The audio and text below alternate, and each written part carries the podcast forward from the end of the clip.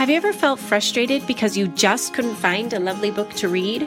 I can start to crave not just a good book, but a book that draws me in and evokes such a deep emotion that I can say, wow, that was a lovely book. Welcome, friends. This is Emmy B on Lovely Books Podcast, where it's my job to highlight the lovely books that keep you reading and connect you to the world. If you're new to Lovely Books, this podcast is more than just a best books podcast. It's about the reader's experience and takeaway. No book reviews, no analysis of literary content, just thoughts and personal anecdotes brought to our minds by the characters and subject matter that we love. That's what brings the book to life for you. I hope we give you something to think about, something to laugh about, and something lovely to read. All right, in this episode, Cornelius Maxwell will discuss his recently released book of poetry, Unapologetically I Am a Man. Cornelius is a motivational speaker, a veterans advocate, and a business consultant. His advocacy began after serving eight years and three combat tours during Operation Iraqi Freedom in the United States Army. His poetry addresses the ideas of all men are created equal and human rights. Um, one thing that I've I loved from the very beginning of your poetry is that um, you have such a strong message of love of country um, and love of country for a country that doesn't always love you back. I think it's a really powerful and timely message for change in America. And um, before we begin, I would love to give you a chance to introduce yourself a little bit more. Well, first, I'd like to say thank you for having me on your show. And as well as I'd like to thank your audience for taking the time to uh, listen to what I have to say. Uh, now, as far as myself, you know, it, it's the fact that uh, what about me?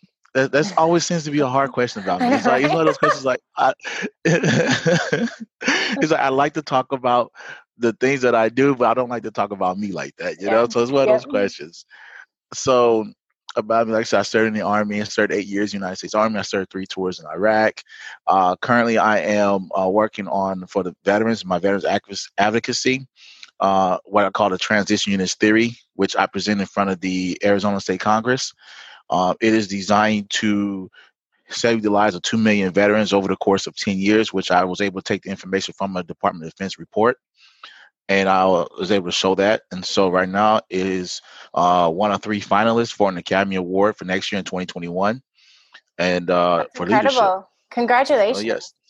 Thank you. Thank you. Yeah. Uh, uh as well as uh, I do motivational speaking. I got into motivational speaking when I was in um, uh, I was taking this mechanics course at uh, UTI, Universal Technical Institute, and I was a student council president there. Uh, I started noticing, you know, the young kids needed some inspiration. I'm like 34, 35 at the time. These are a bunch of 18, 19 year olds. So what I started doing was conferences on leaderships and like workshops and stuff. And I got the campus president and executive leaders, and some of the other students gave some uh, workshops as well. And and so uh, I was really big on being busy versus being productive.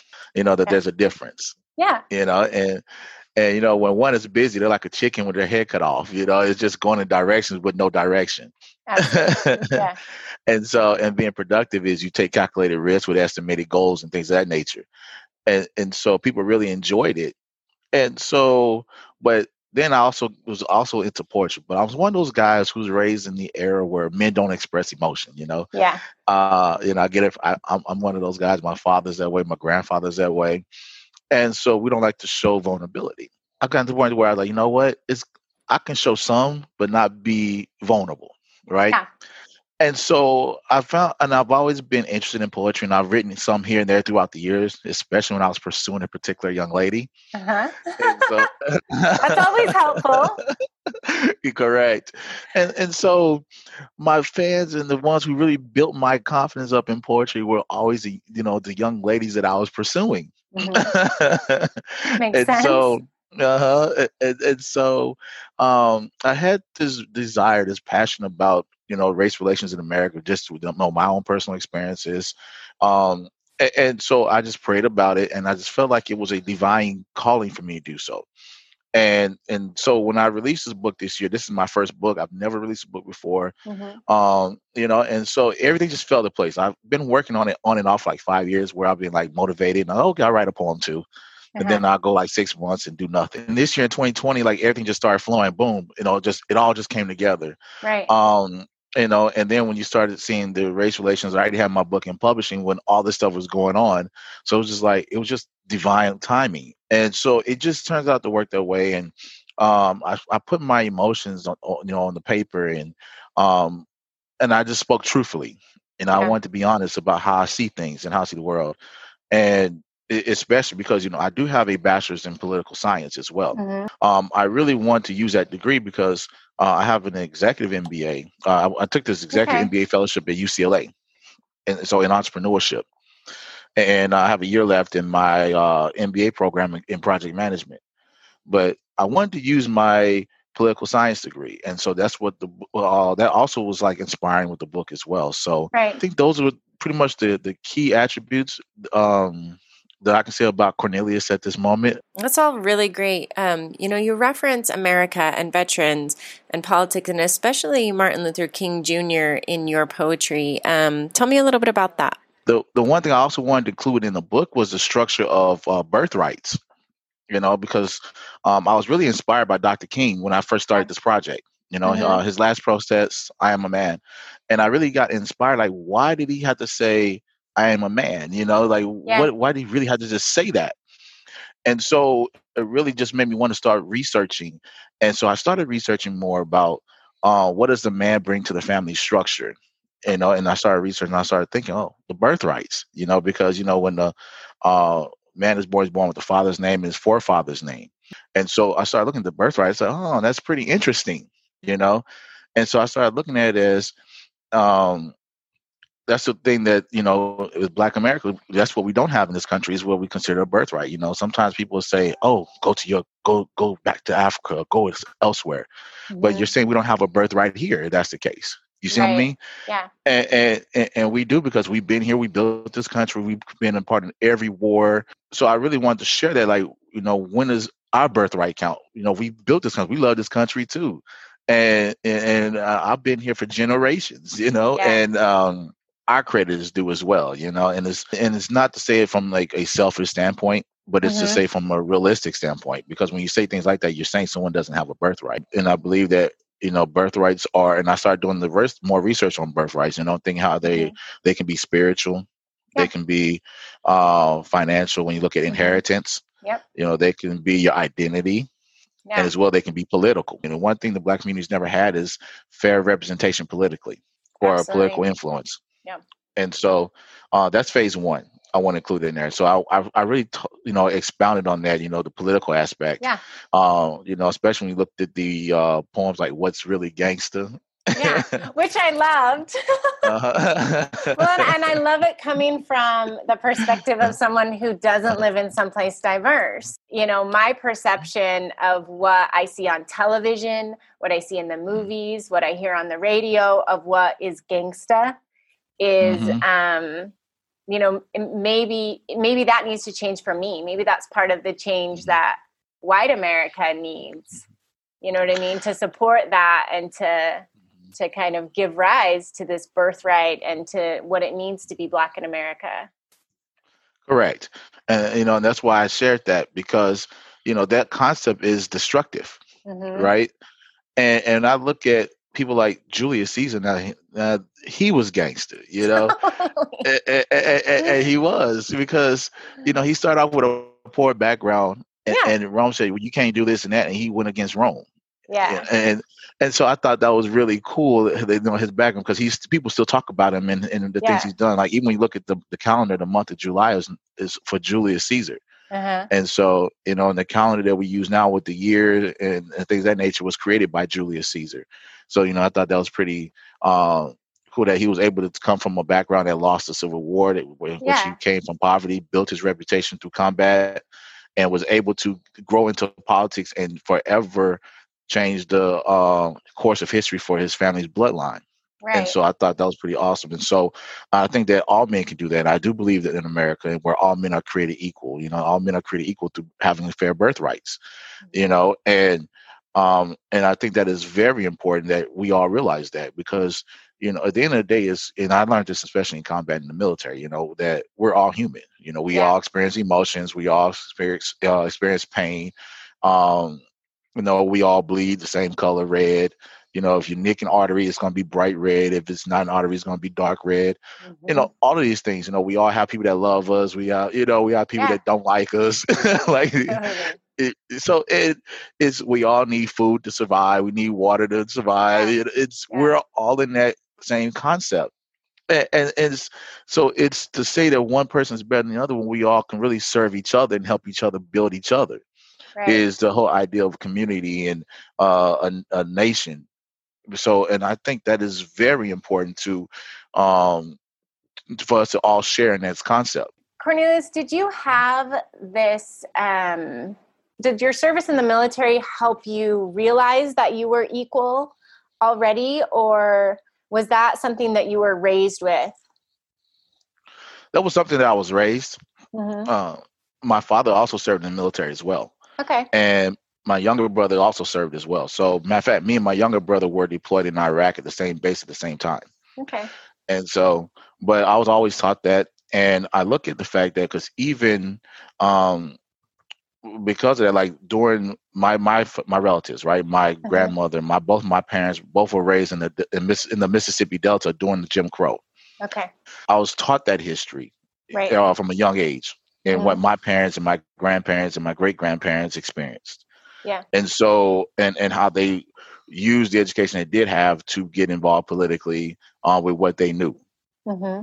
And, and so um and even my great great grandmother, she died before I was born, but my great great grandmother was getting people to register to vote and stuff like that. And this yeah. is in the Mississippi Delta.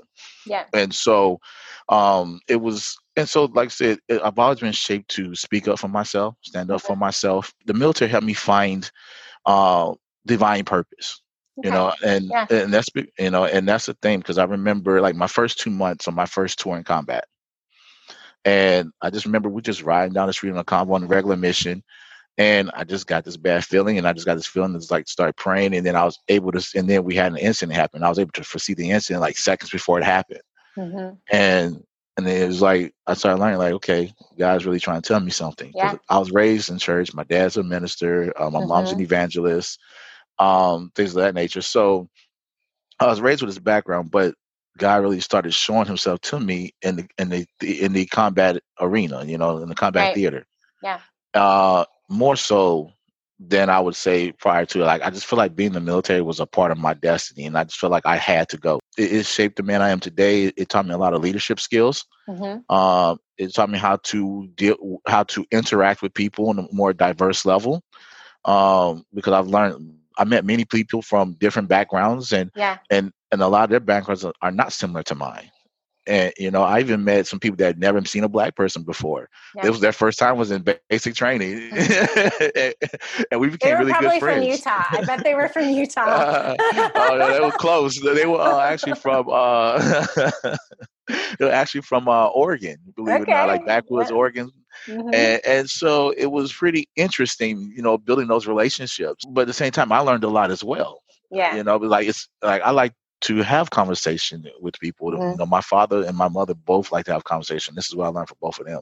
Yeah. And because you learn a lot from just talking to people, you know, you, mm-hmm. you learn um the way they think, you know, yeah. and things of that nature. Like, you know, the treasures of a of a person's heart, they speak with their mouth. And so it's valuable because now I'm listening to those jewels, those things that are valuable to you, and I'm taking them in. Yeah. And and so um yeah, I think that the military played a strong role because it uh it helped me see you know legacy and destiny and um things that nature you know and but then going because and also helped me pay with my school you know with my gi bill and stuff like that so yeah. then i was able to you know and so now i have the military background with the college education mm-hmm. and you know so then it started opening up doors for me that were not available for me beforehand. So you know the fact that i'm able to see these op- you know um, see these opportunities and and yeah. and being in position to take advantage of these opportunities mm-hmm. um it, it is the blessing part about it. Yeah. So absolutely. Can we talk for a second about love of country and patriotism? It seems like there's a growing number of people across america who um have kind of lost their love of country. And that's a really hard thing for me the thing is, is the fact that America, for one, has never atoned for this. You know, mm-hmm. being that we do have a biblical background and biblical understanding that you know a nation first has to atone for wrongdoing, in which yeah. I also mentioned the book as well. You know, in uh, forgiveness, mm-hmm. right? And so, if we start creating systems that help create atonement, then yes, the change begins. Because the thing is about um, even what they're doing with the kneeling you know, even though we let's say for instance, we may not believe that it's the best strategy, but it's yeah. still within their rights to protest, and it's a peaceful mm-hmm. protest because no one is being injured, you know. Mm-hmm. And, and, that's the thing about it is the fact that you can protest in America, rather you agree with the protest or not. But what are they protesting? They're protesting injustice, yeah. right? And, and so that's been the thing that's been going on within the black communities is, is injustice, right? Because mm-hmm. teenagers walk down the street and get jumped by police officers right. while minding their business, and it's like you get tired of that. Yeah. So it's it's something that needs to be fixed because any country and we and we've learned this through history that, that any country that's had a a, a lower class, uh-huh. right, a slave class, has always had a revolution, right, and and or a revolt, mm-hmm. and, and those revolution revolts turn around to they can either make re, burn the country down and rebuild it and make it better, or mm-hmm. they just flat out destroy the country within itself. Yeah. Because again, you you're creating a lower class, and people are not designed to be property. People are not designed to be treated as a lower class. We we are we are a community. You know, yeah. look at our way of communication. We, we're right. far advanced in communication than any other species on this planet. Right. you know. Yeah. Our methods of communication. Yeah. And so if if we're not communicating with each with each other in the ways that we can, we're creating these problems. And so we have to have the mentality of a servant that says we have to fix these issues accordingly. Right? And and and, and that's what I'm addressing because you, you you can't say here's my thing is people say they love this country all day but if you're not working on improving or building the better to make this country better than what it is, mm-hmm. or or for our, our, heirs, our future heirs, yeah, then we're creating the problem, which right. helps America's enemies because mm-hmm. you know because you're creating a uh, a weak point or I say a chink in America's armor. Yeah. For for an excuse for others to invade us. Right. And so. And, and why would we do that when, like I said, America's the land of the free, home of the brave? Then let's go ahead on and be the land of the free. Let's go ahead and make all men uh, equal. Let's, you right. know, let's, you know, all all men should inherit, you know, life, liberty, and the pursuit of happiness, and you know, those are some yeah profound words. It, now let's exercise those words. Is what I truly believe, and I believe that America has the capacity and the, and the resources to do so. Everyone fights on behalf of America. That's American. Right. So, so why is it feel? Why is it that you have a certain group of people that feel like we don't belong? Because yeah. I hear that I hear that, and I hear that from you know because I'm getting involved. You know, I've been getting more and more involved in politics. Right. You know, and and I hear that even like from the black community, where a lot of people feel like that's not our place. They say your black politics is not your place, which yeah. is is crazy because I started this country in combat. So it is your it place. Goes, correct, correct. But it, but it's the point that the mentality has been there so long in this country is programmed. Um, you know, of the black community feel this way to where they don't even believe it. And and so it's like you're so they feel like you're being excluded and you're excluded from the very thing that gives you your right as an american is to be have political influence. Right. And, and and so and we all understand that you know kings and queens and and things that nature from history senators they all have political influence. Mm-hmm. and those who don't have political influence are slaves.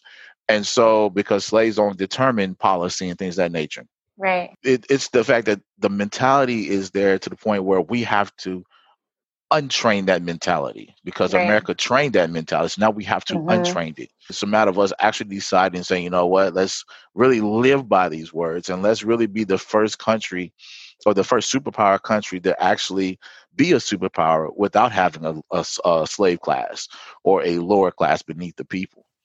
Yeah, I love that. And you know, one thing that I really loved, um, even at the end of your book, in your acknowledgement, I can see where the perspective of getting involved in politics for a lot of people seems um, impossible. How can I, in my in my little world, become an active participant? But one thing that you mentioned, and I love it, especially because I teach in a high school, is that you said, you know, go go to your your school meetings, go to your PTA meetings, go to your community Correct. council meetings. Like there are mm-hmm. places for you to participate. Go to your city hall meetings, go to your city council mm-hmm. meetings. Like those those are open to all. And I think maybe people who feel like they've been excluded to that they might not even mm-hmm. know that that's available to them. So I love that you mentioned that because there are it doesn't I mean you don't have to be a senator to make a difference in your community you know you can correct make, you can make a difference on so many smaller levels and i, I love that you mm-hmm. um, sort of initiated that idea mm-hmm. Thank you, and I truly appreciate it because it's true. And a lot of people don't don't truly understand it. Like you can call your representative and say, "Hey, what have you been doing on my behalf?" You know, um, and, and that's interesting because, like I said, I have the formal education. I come from a family background that did these things. Mm-hmm. You know, and so and but I noticed that a lot of people really don't understand it. And I even say, I, and I tell people, no matter which party you, you are a part of, you know, whether you're the Republican Party or you're part of the Democratic Party, um, you know, they have meetings and there, where anyone can come in. If, if you vote on that ticket, um, mm-hmm. if you're mm-hmm. registered, you know, you yeah. can come in. You don't have to even be registered with them. You can be, you can show up yeah. and, they're talk politics and, and they have them in places like Chili's. You know, you can sit yeah. there and drink a beer or, you know, have a soda and yeah. and, and, and, eat some food and, and, talk about how to improve this country.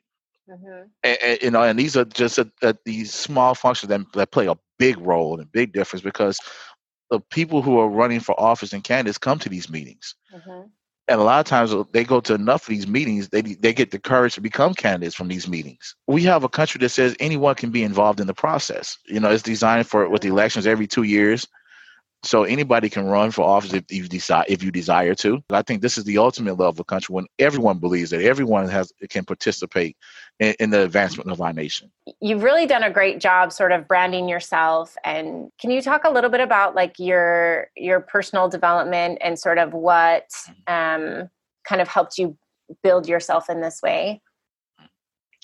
Um, I would have to say first is uh, God. You know, um, you know, God is a major influencer in my life.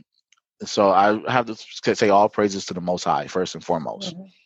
Uh, secondly, I have to say is my support system. I have a very strong support system that you know they they give me wisdom. They tell me when I'm dropping the ball, hey man, you're messing up fix it now. Mm-hmm. They're just blunt. Yeah, I love blunt those. people like that.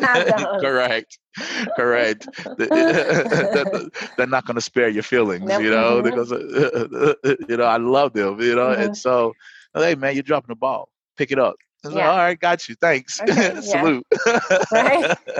That's that's good. Uh, yeah, and so it, it's it, it's just amazing how people like that, and uh, that really, that really, that plays a big role.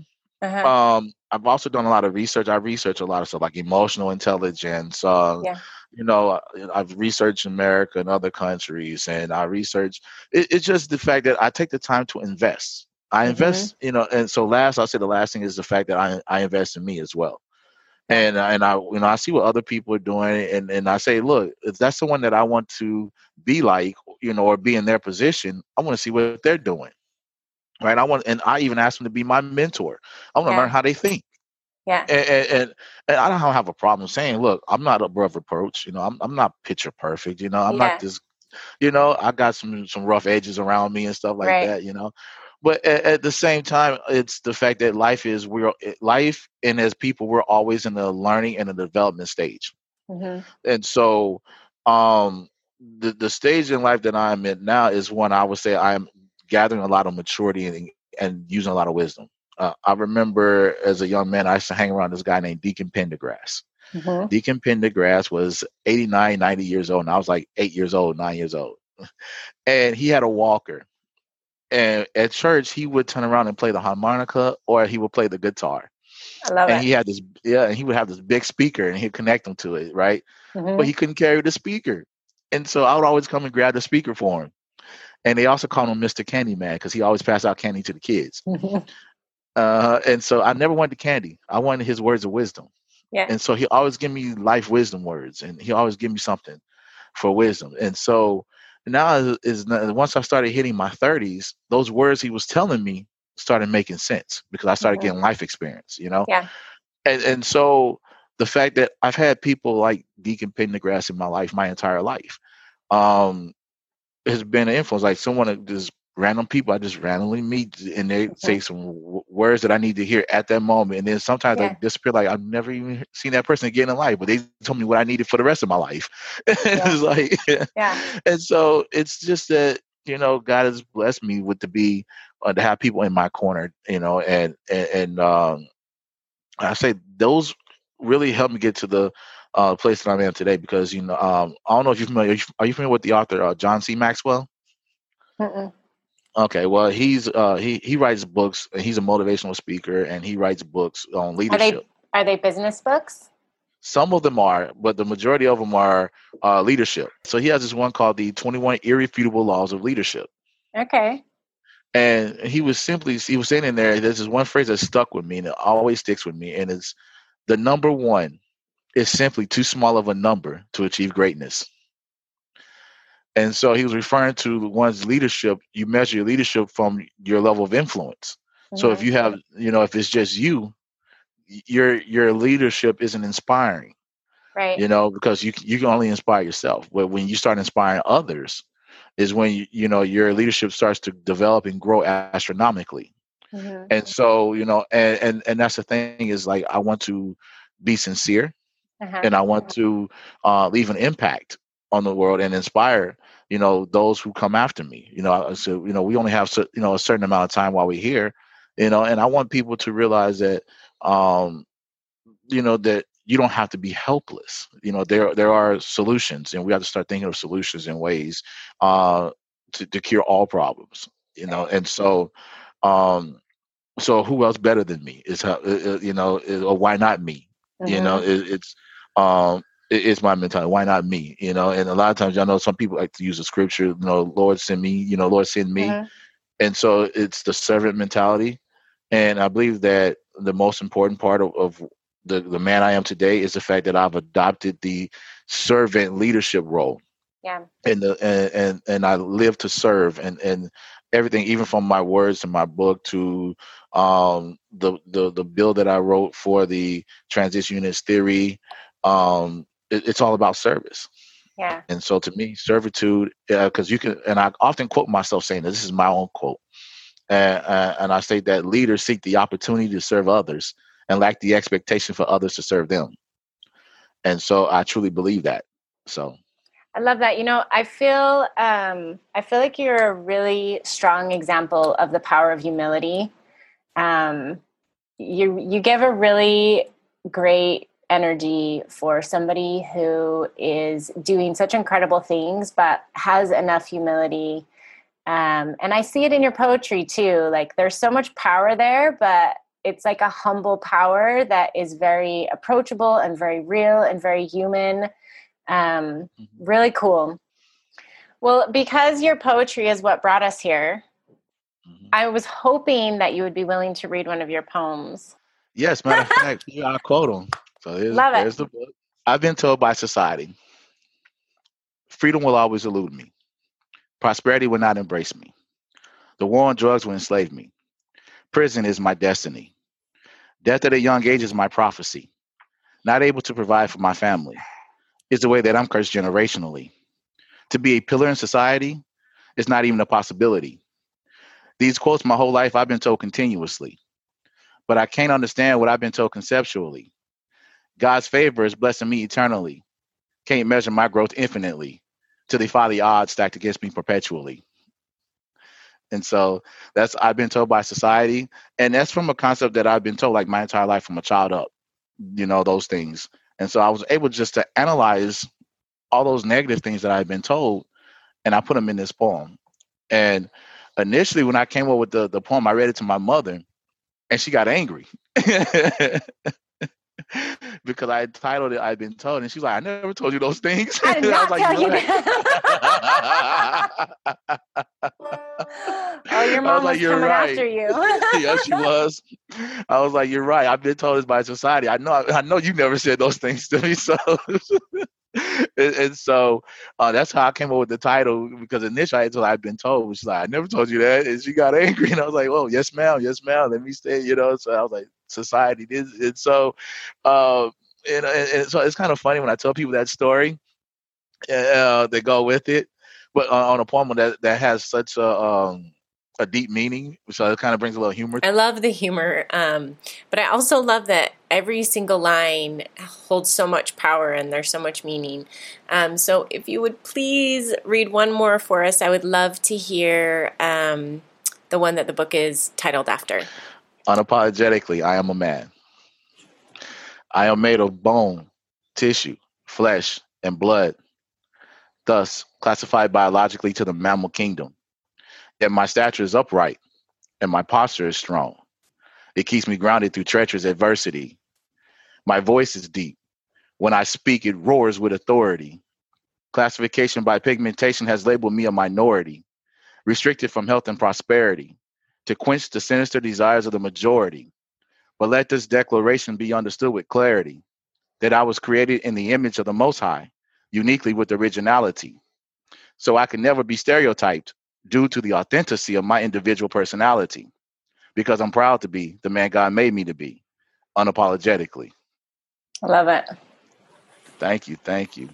And so, like I said, I was just inspired by Dr. King in his last protest. And that's, you know, that's the poem I wrote. Just like, wow, that was a powerful protest. So uh, that's how it inspired me. And so I decided to put it on paper and title the book after it. I've been inspired by so many people in life, you know.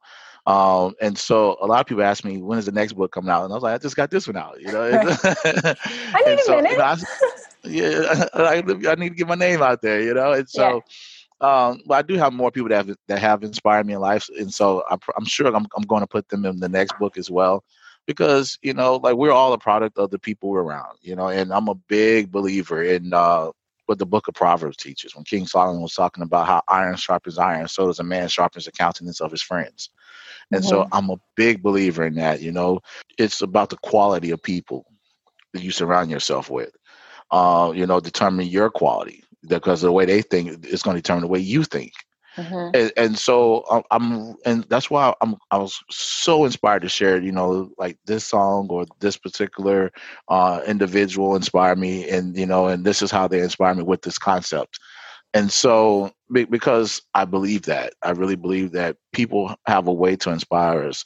Uh, everyone has a key role, and you just got to make sure that people inspire you in according to what their their thing is, right? And yeah. so everyone has their niche, and you have to have a niche. And so, um, and, and, and each person has a niche in your life as well, and that's one thing we have to realize. And so, uh, I am inspired by so many people because everyone have their own niche that they have on me. So yeah, and I like the backwards way of thinking that, as you mentioned, you know, that you've got to fill a niche in someone else's life, and I think that can be inspiring individually to say, you know, I have all these people who do all this great stuff for me, and they inspire me in all these ways, but what am I doing? How am I mm-hmm. inspiring? Mm-hmm. So I think Correct. that's really great advice. So to wrap things up today, um, how can our listeners connect with you online? Um, the, the, most importantly, I have my personal website, which is uh, mr-maxwell.com. Uh, also, I'm on Instagram. It's uh, poetic underscore man 27. And the number 27 was my high school football number. Cool. So let's give a little history lesson. I like it. I like it. nice. Um, also, uh, I have a motivational speaker page on uh, Facebook and you know at Mr. Cornelius J Maxwell. Uh, also, you can find me as uh, Cornelius J. Maxwell on Twitter as well. And if you're doing the search, you can find me also on Instagram. Besides the Poetic Man, you can also find me as Cornelius J. Maxwell on the search as well. It, uh, it shows up. Great. It's been so fun talking with you today. This has been great. Yes, it's been an honor and a privilege speaking with you as well. And, and I hope your audience truly uh, enjoy this. I, I'm grateful that you have me here on your podcast. I'm grateful that you read the book. I'm I'm humbled that you enjoyed the book I did. And, and I hope, uh, thank you, thank you. And I hope your audience as well, you know, listening to this conversation, they really enjoy hearing what we have to say, enjoying this conversation. I hope they enjoy the book, Unapologetically, I Am a Man. And, uh, and, and I really do, because it's been on, uh, it's been ranked on Amazon's top 107 categories already. And yeah, and I thought that was really cool, being that it's my first book. So yeah, you know, uh, well, congratulations on that. Oh yes, thank you, thank you. And so, like I said, I really hope that they're really inspired by, you know, both the book and this conversation. Always good conversation on Lovely Books Podcast. Thank you, listeners, for tuning in today. If you like what you heard today, please remember to comment, like, subscribe, and leave a rating. Um, you can also leave comments on our Instagram and our Facebook page at Lovely Books Podcast. We have a great week, and we'll see you again next week when we highlight another lovely book.